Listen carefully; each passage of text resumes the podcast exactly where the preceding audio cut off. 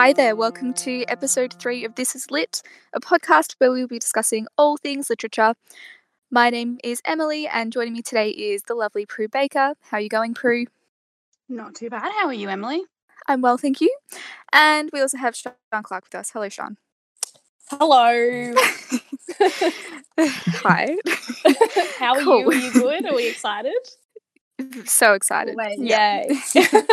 All right. Um, so, as you may know, if you have been listening, um, over the last couple of episodes, we've been discussing The Longest Memory, which is one of the Year 12 texts that we're currently teaching. Uh, we've looked at the context, characters, themes, uh, some quotes which none of us knew. um, but anyway, um, so this is all actually part of a comparative study, which means that it's been paired with another text which explores similar ideas and issues. And that second text is what we will be talking about today. So it is an Australian play called The Seven Stages of Grieving by Wesley Enoch and Deborah Mailman. Um, and I guess today we're just kind of going to be giving it a bit of a general overview, uh, which will be followed by just a general discussion about the play and its context and that sort of stuff.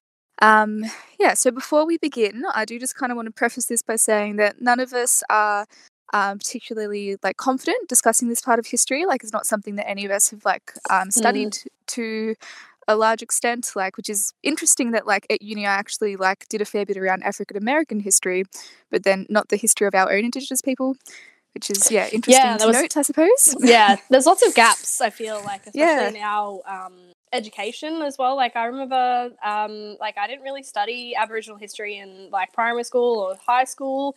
And then these sorts of subjects weren't really offered to us um, Hmm. in, in uni. Or maybe they were and I just didn't take any notice because I, yeah, I don't know. I just haven't, I don't know, I haven't had much. But yeah, sorry to Hmm. interrupt. No, you, no, you're fine. Um, so yeah, I just kind of wanted to apologize in advance for if any of us say anything that's not correct or is offensive without us realizing or anything like, thing like that. Um, we are doing our best at the moment to try and become a bit more educated on the history and culture of Indigenous people. But yeah, bear with us and sorry in advance. So, with that being said, um, what is the context of this play? All right. Okay. So, um, once again, like we have to go through the context of any kind of text that we study. Um, so, to understand this play entirely, you'll need to understand to some degree um, the Aboriginal history that it refers to. So, this history is long and it's dark history. Uh, it spans over 200 years. So, basically, too long for me to sum up here in a 30 minute podcast.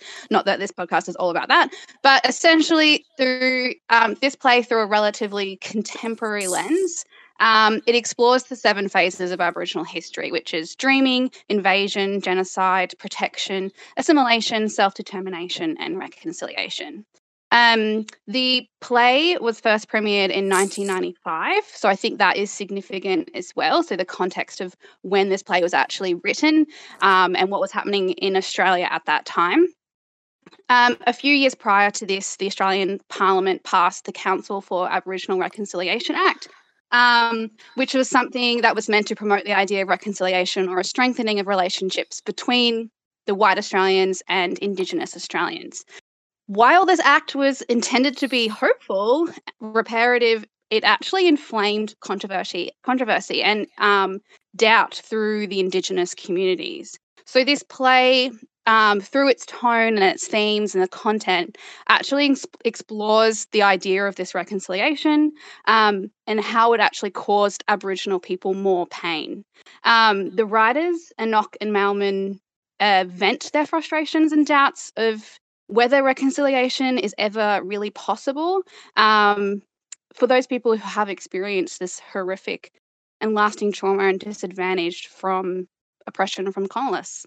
Um, so that's basically a really quick summary of the context of the play, where like what it was set, what kind of history it refers to, um, and also the context of of when it was written. Yeah, Cool. that's me.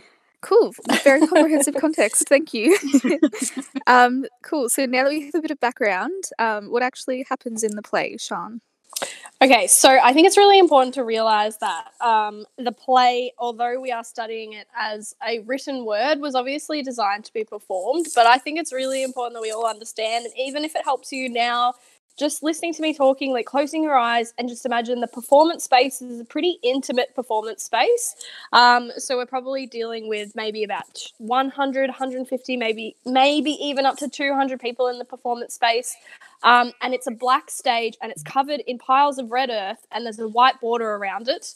Um, and that's essentially where, you know, this woman, this unnamed Aboriginal woman, um, referenced only as the woman or the Aboriginal woman, takes the audience through a series of 24 really, really short scenes, basically. Um, these scenes go through um, how she's grieving, how her family has worked through their grief of um, how they lose their grandmother. Um, they also refer to her as Nana uh, sometimes as well, so try not to get confused like between those two names for the same character. Um, and she also uh, explains like how um, her parents uh, are affected, or at least her father and her brother. I remember reading um, are affected by basically generational trauma um, that has occurred to the uh, Indigenous population of Australia. Um, she also talks about how concerned she is about her father's death. She she even references, I think the line is like, "Oh, um, I'm really worried about dad. Uh, dad, he's dead or something." And then like she then goes on to be like, "Oh, well, he actually hasn't died yet, but he's just really sick." Um, and how she's like prematurely prematurely um, grieving like his loss already. Um, she also goes through her own identity um, as an Indigenous person or an Aboriginal woman um, and just talks about um, the effects of the violence and obviously, again, like the generational trauma that um, has happened to her over the course of um, the play. She also moves on to tell the story of um, a man called Daniel York. So he was at he was this is like an actual historical story about a young Aboriginal man who pretty much became the victim of police brutality. Um, and then the play ends with a march um, on Sydney Bridge. Um, and throughout all of these stories that she's telling about this this Aboriginal life, she kind of goes through the stages of Aboriginal history. So, as Prue said before, you've got dreaming, invasion, genocide, protection, assimilation, self determination, and reconciliation.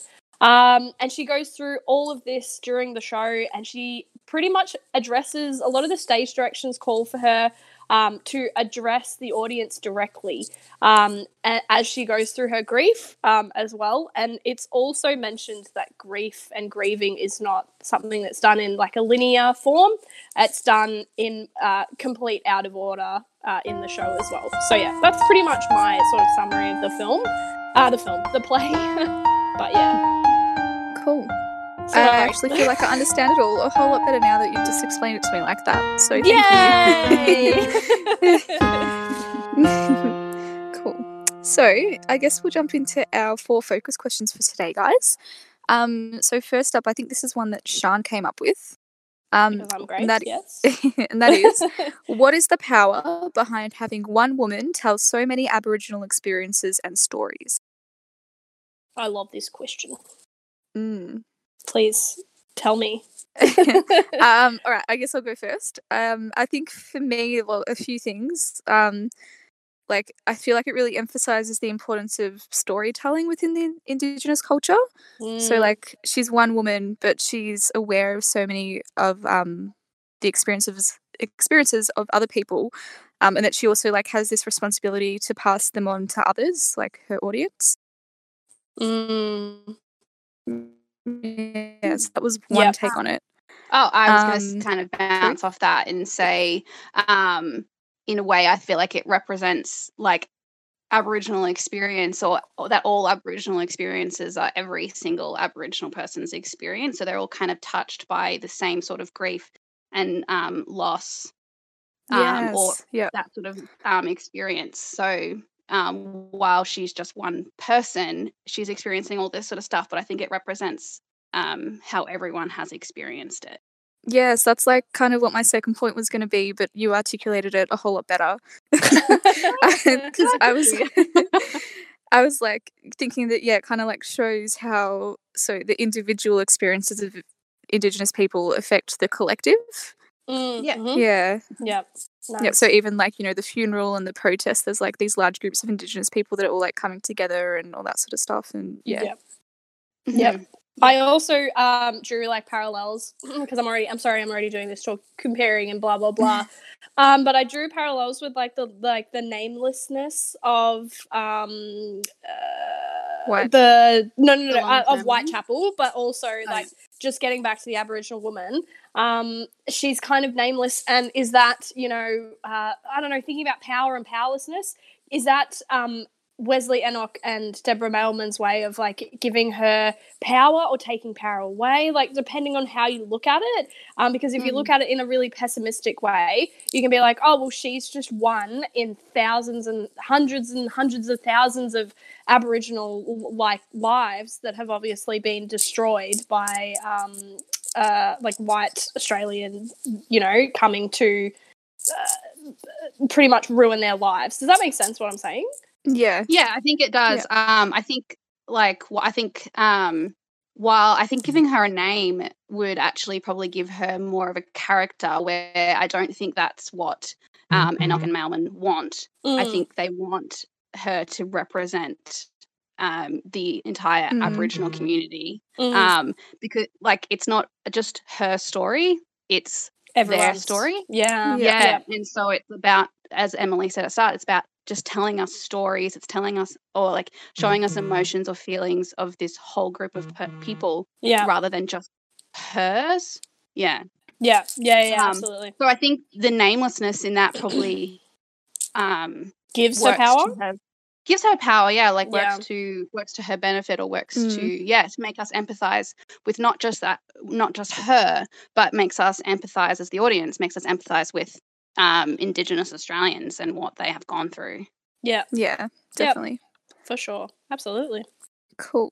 Cool. Moving on. Um, Prue's question, which is one that we had already discussed um, maybe a month or so ago. Um, is it effective to study a script of a play without seeing the performance of it? Are we losing meaning or emotional connection to the characters and their stories? All right Go. Sean, do you want to go first Sean, oh, by the way, guys, I- Sean is a drama teacher, so Yeah. yeah. i is feel like i'm gonna get attacked Yeah. Yeah, I'm going to attack you. Oh my god. Oh my god. Um. So why? So can you say the question again, just so I get it right, and and like pretty much wipe and pretty much wipe wipe the wipe the floor with you guys. Oh, okay. um, all right, to re- repeat the question. So, is it effective to study a script of a play without seeing the performance of it? Are we losing meaning or emotional connection to the characters and their stories? Absolutely not. You know why? Because we read the written word first, and so do the directors. So I think that, and with this play, so I'm going to make a very, uh, like a very specific comment here. So with this particular play, um, Seven Stages of Grieving, I think we don't lose anything at all, um, except for the fact that obviously this play would be much more powerful if we saw it being performed by an actual like aboriginal australian. I think the rest of all of the merit that this work holds is in the written word itself is in the symbolism that enoch and mailman have put in there with the um uh the suitcase and the melting ice block especially.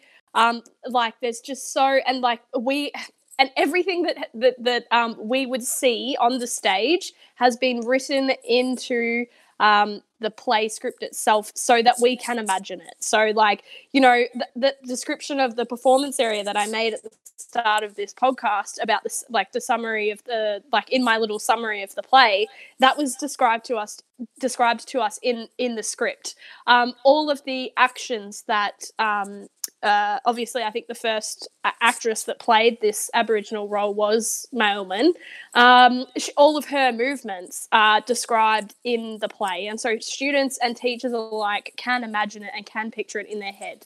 Um, I think that it also enables students to realize that, that it's not just there isn't just fiction and non-fiction there's other forms of text as well um, that they can analyze and draw meaning out of.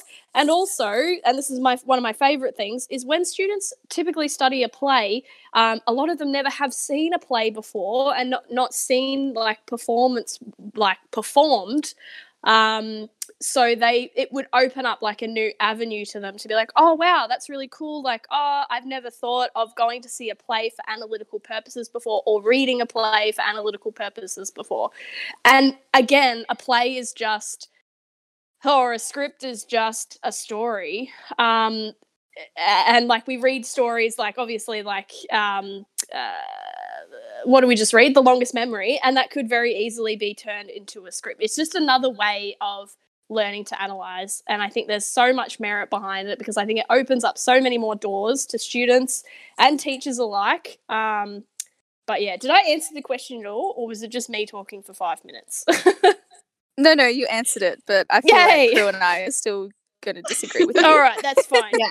I think you've you've said some points where Mm. um you're actually supporting us, and I was towards the start, and I've actually just forgotten what you said. But um, Great, love it. Um, oh, the one about students having not seen a play before performed. Oh, okay, yeah. So that Yeah, um, hit I me, think hit me. if they've not seen a play before, trying then to use a play script, and then them, I don't think it would have helped them visualize anything. Um, I think it was, Same. yeah, I think, um, like I think you, I think maybe you're blinded by the fact that you you can visualize a, a production or a play perhaps quite easily. Where Mhm. somebody who doesn't have that background, I'm up like I've only done drama up to year twelve, um, very probably very poorly and at that. oh Um, no, and stop that. um, and so when I read a play script, I don't necessarily put my own little creative touches on But- it or but I'm not putting any of my creative touches on it. I'm just reading the script and being like, oh, yep, they're saying to go to the left of the stage. So, yep, this person's moving to the left of the stage. I don't know. I don't know. I just, sorry to interrupt. Um, Um, well, I just like, don't think yeah. yeah the plays that just I not just this play but play scripts are that descriptive or it could be confusing to to visualize the blocking of, of a play Okay. Um, fair, fair. yeah um like it's different it's different in a novel because it would be described it's it's different like um it's described to you or you could just imagine it because you can imagine a real life scenario as opposed to a theatre production especially Mm. one that might be a bit abstract such Yep. as this one Yeah. Okay. Um, yeah, I think too one of the things that actually makes this play um like more challenging than a lot of the other sort of plays that I've studied is that a lot of it's actually just stage directions. Like the dialogue is quite limited. Like a lot of the scenes are literally just like two sentences of stage directions and maybe like a sentence of dialogue. And I think that that for me made it a little bit tricky to wrap my head around because it is just so much visualization. Mm.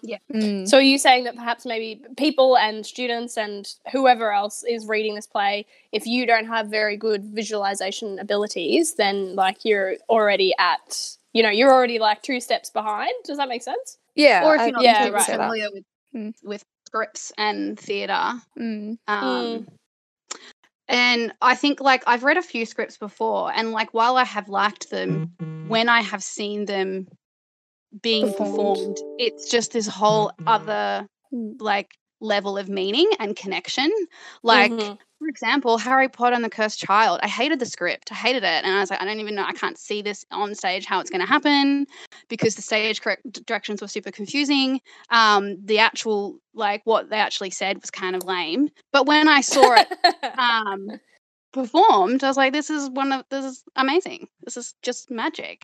So and the things like as well like what i've read like shakespeare oscar wilde that sort of stuff when you see it performed and with the characters like the Mm. actors using tone with their costumes all this sort of stuff Mhm. you just get you fall like fall you can fall in love with it Oh yeah, no, absolutely, absolutely. so like i think I we're I- arguing like we're not arguing against the study of a play No, we're no, no. arguing with just this like just studying the script rather than a script along with the performance Yeah. Yeah. Yep, yep, yep. And it just sucks at the moment because of obviously uh, COVID uh, nineteen is happening. Um, the Yeah. original plan for like for our school um, was to go in term three and go watch this be performed at the Melbourne Theatre Company, Mm. but now obviously we can't would- because I think Mm, it would have been I think it would have been incredibly handy for the students to um, watch it. But Absolutely, I suppose yeah. I suppose the, the only thing I can really and um, although uh, the uh, Queensland so the Queensland Theatre Company does um, uh, Seven Stages of Grieving, um, and they would have obviously come down to the Melbourne Theatre Company to perform it.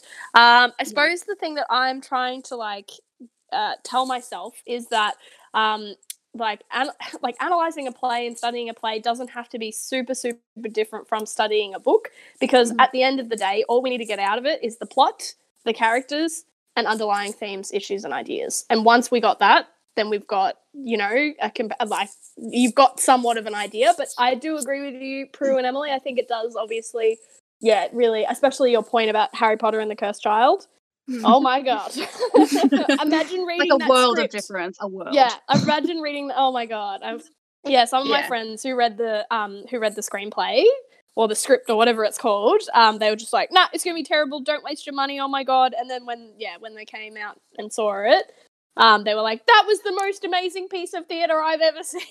Yeah. so I just, yeah, yeah. Yeah. mhm. I Yeah. think, but I guess like a benefit of this um a play is sometimes like the symbolism in it in it can be quite obvious as well, Mm. rather than yes. in um a novel. Yes. Um. So and also you're- play and having the script handy i mean uh, uh, like again it enables you to go back and really study the, the written word it works. like a, Yeah. like a book so that would help as well yes, of course. Yeah. Yeah. Um, Yeah. Obviously, that would be very important as well. Yeah. Um. Yeah. obviously all right okay. so we'll all agree to disagree on that one for the most part. love it I love agree. it. I think we. I think we came no, to I- some sort absolutely. agreement. No, no, no. Yeah, no. Yeah. You guys made some great points, and I totally agree. I think, yeah, I think I am a little bit blindsided by obviously being a drama teacher and a director. I think because obviously I see things differently. Um, Yeah.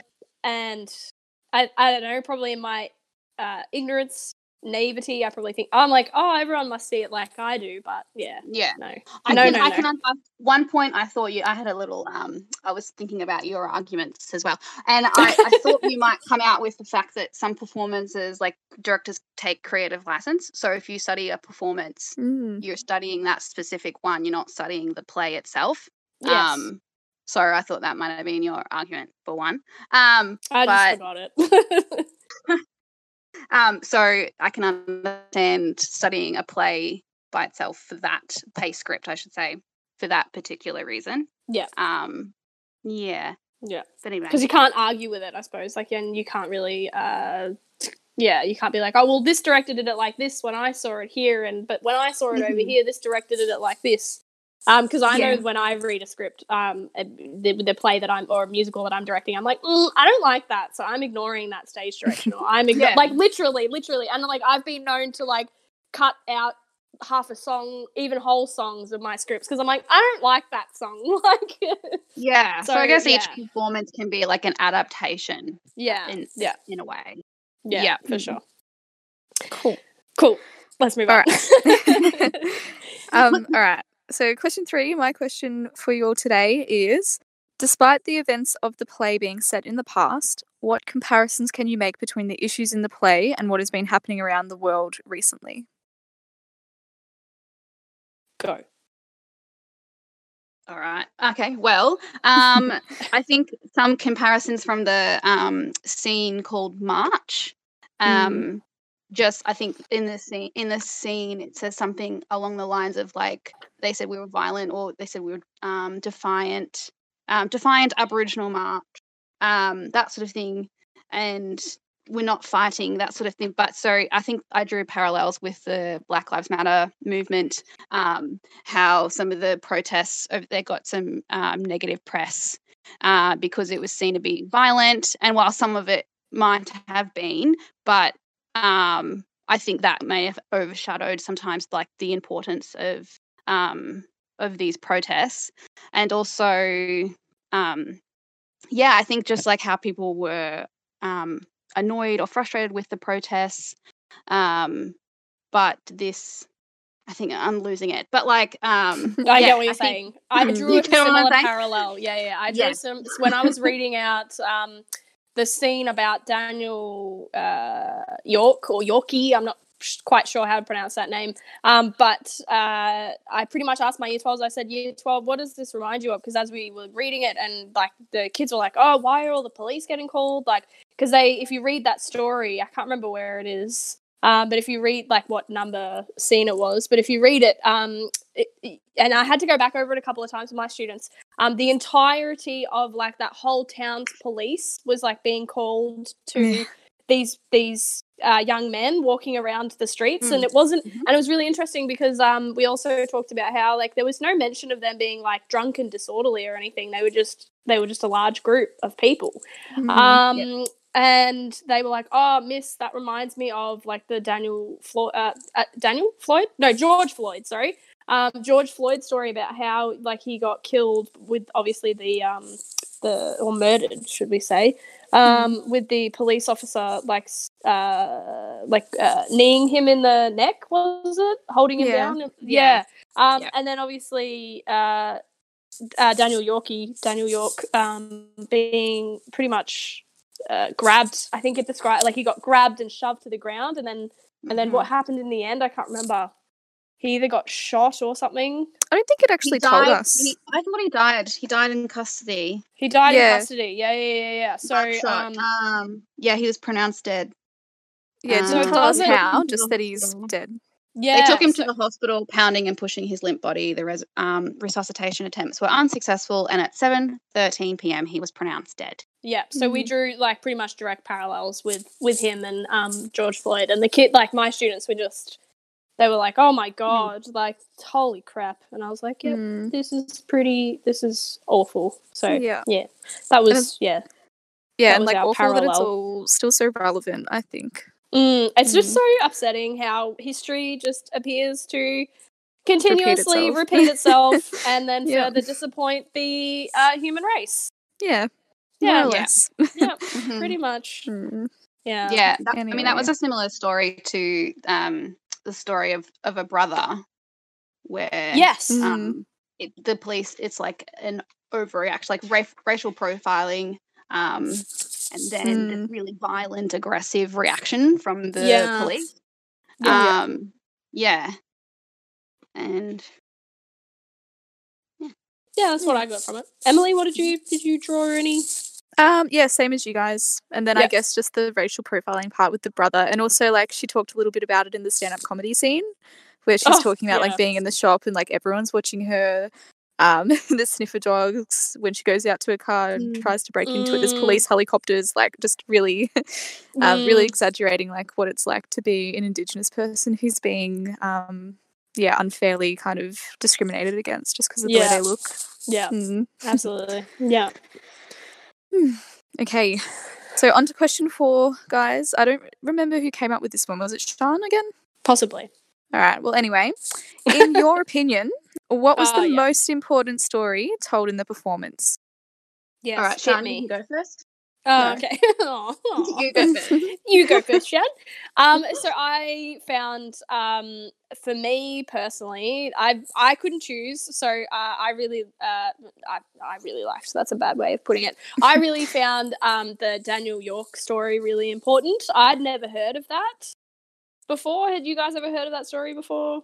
No, and it's a No. true No. story, isn't it? And it's yeah, yeah, yeah, Yeah. it's a true Yeah. story. I'd Yeah. never heard of, of that being told, and I think the fact that um, oh, this is gonna sound awful, and I don't mean it this way, but like the fact that it is lit, like absolutely hundred percent legit, um, and there's court reports and like the way Mm. that it's delivered, um, you know, I think it says in the place in the script, um, you know, del- delivered in like a toneless court uh, voice. Mm. I think that story was really important because I don't know, for me personally, that really hit home because obviously I immediately drew parallels to uh, the George Floyd thing. And um, the other thing that I I, I thought um, that was a really important story as well um, was how the grandmother passing away, how stories that she has, and I never thought about this before, how stories that she has dies with her. Mm. Does that make sense? I'd never thought about that. Yeah. It's And I actually really that- sad. it's sad and it's so important and that's why like it made me and this is my ignorance coming out here like with all of all of this um aboriginal history study but i never thought of that before like i i'm and i feel embarrassed to say that but i just i just was like it was like a light bulb moment for me i'm like oh of course of course that Mm. would happen because like yeah i just i don't know i was just really moved by it and i just i thought those two stories in particular i suppose if i had to choose one out of them ugh, it'd be really difficult. But probably the grandmother, you know, Mm, Yeah, d- passing I- away I- because history dies with her. Yeah. totally. good I had Nana's story as one of. I only I chose two as well. So yeah, um, yeah. yeah, I had so I had Nana's story um, as well because uh, along with you, Sean, um, yeah. really touched or it shows really shows the significance of um, the Indigenous community and of family and how important elders are to passing on traditions and the stories. Mm, mhm. Um, they, she said on in the script it says she took so many stories with her to the grave, stories of Yeah. her life, our traditions, our heritage, who I am, gone. Um, so yeah, the indigenous um, that's the indigenous people. That's how they um, passed on all of this knowledge was through Mm. stories, and that's why the elders were so important to them because they were the, Mm. the keepers of the knowledge. Um, and when that's disrupted, when families are torn apart, then that knowledge can't be passed down, and so the knowledge is gone, um, which is really really distressing. Mm. Um, and in that in that scene as well, um, she, so she Nana probably would have been um, she would have experienced the things like the stolen generation and the White Australia policy, Mm. um, and she as a person she sh- um, shows that her distrust in some of the systems designed to help and protect people. So systems um, for us would be we would be very comfortable in confiding in and trusting. Um, but for her, things like teaching teachers and doctors and police um, are something that she fears, distrust, Mm. avoid. Mm. Um, yeah, which is something that we wouldn't be able to relate to. no, at. I would. No, Yeah, I good point. certainly wouldn't. Yeah, Mm, that's crazy. Yeah, yeah. great Um, point. I also, I also thought March was really important. Um, oh yeah, just of course. because I yeah. I believe like in the importance of protests, um, and our freedom to protest. Um, Yeah. I know that some protests are silly, but um, it's important that we do have that that um, freedom. And in this scene, um, the the indigenous like the indigenous australians were finally given some semblance of a voice or of a community like like coming back together Yeah. um in that they could fight back against the oppression that they've experienced over the last two centuries Yeah. um yeah and i think um and i th- there was little bits in there that said um the media i think i just talked about it before as well the media making out like it was violent or defiant um and that Mm. you know people are more annoyed that traffic has stopped than they are annoyed at the Yeah. Yeah. that Aboriginal have experienced, and like it's a common sort of rhetoric, uh, uh, like amongst protests, that people are just so annoyed that traffic is stopped, Mm. um, despite like whatever's happening, like whatever the people are protesting about, whether it's you know the treatment of refugees or climate change or um, indigenous like um, issues. People are just always annoyed because they're going to be late to work or whatever. So Mhm. I think that just hi- highlights kind of ignorance um, in society. Mm. yeah. I love Yeah, it. Good points. Um, Love it. yeah, love I guess love it. for me, so I actually don't think that any story told is more important than the other. Oh, Emily. So- oh my god. Here we go. I knew I'd say the wrong thing. Yeah. Oh my god. Sorry, Sorry, just guys. blew us out of the water. Our answers meant nothing. Uh, no, Edit they're our answers perfectly valid. they're perfectly valid. Um, I think yeah, for me, I just think it's like the collection of experiences that make this a really powerful play. Like I don't think that I could really say that oh this like yeah the march is more important than the grandma dying or the yeah the brother being charged for defending his friend and then getting caught in that cycle is yeah more important than the woman not being able to go to the shops without people like suspecting her of stealing. Um, I think that yeah they're all in their own right a really important part of like us being able to understand the Aboriginal experience as a whole. I suppose. Mm. Yeah. Yeah. And we need to Yeah. know all of them to understand Yeah. their experience. Yeah, Yeah. absolutely. Cool. Right. Well, wow, wow. um, we're up to our little like game section to finish off the podcast with. So the game for this week, um, we each had to select a newspaper headline concerning Indigenous Australians, um, and would we're gonna have to guess whether it's from like the past, so something before the two thousands, or present, so two thousand onwards. Which is like within the last 20 years. Okay, so yeah, we're all going to say a headline and then everyone's going to guess whether it's past or present. Great. Yep. Okay. All right. Um, All right. I'm happy to go first. All right. Love it. Em. All right, here we go. Racist Pauline Hanson says Aboriginal people are disadvantaged by their own negligence. Oh my god. Past or present? Oh, well, could, it could be. it could be both. I don't because Yeah. she's Pauline Hanson Hanson is- is a terrible old biddy. Mm. Yep. I mean, what? I'm gonna say present. yeah, same. I'm gonna go with present. Good job, guys. Um, It was from February the 12th, 2020. Oh, Oh, the only the Yep. only reason I would think it's in the past is because like who actually gives her airtime these days? Yep. Like honestly, Yep. who cares what she Oh. thinks? Mm. Okay, God. anyway, it's getting political. Yeah. Um, Do you want me to go? political- Oh, yep. I can go. Um, Ken Wyatt sworn in as Minister for Indigenous Australians in historic first. Ooh. Present, I reckon. Past. Uh, well, Emily, you're right. It's in God May it. 2019 that Wow. an Aboriginal man was sworn in as Minister for Indigenous Australians last year. S- so bizarre. Like, how Ugh. just, ugh, I can't fathom it. Alrighty. Are you ready, guys? Mine's a bit of a trick. Ooh, Mine's okay. a bit of a yeah. Um, so just have a think. So again, so just reconfirming. Um, two thousands onward is present, and then backwards of two thousands um, is past. Yeah. Yep. Yeah. Okay, you guys ready? Mhm. An athlete's fighting spirit takes flight. Um, Uh, is this 2000s? Is this about Cathy Freeman? I don't know. I can't tell you that. Is that why it's guess. a trick question? Because it's in on it's 2000.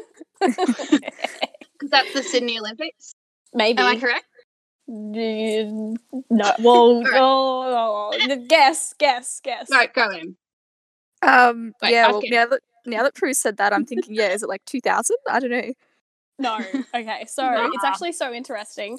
Um, it's past. Um, it was uh, June 1994, and it's about Cathy Freeman just starting out.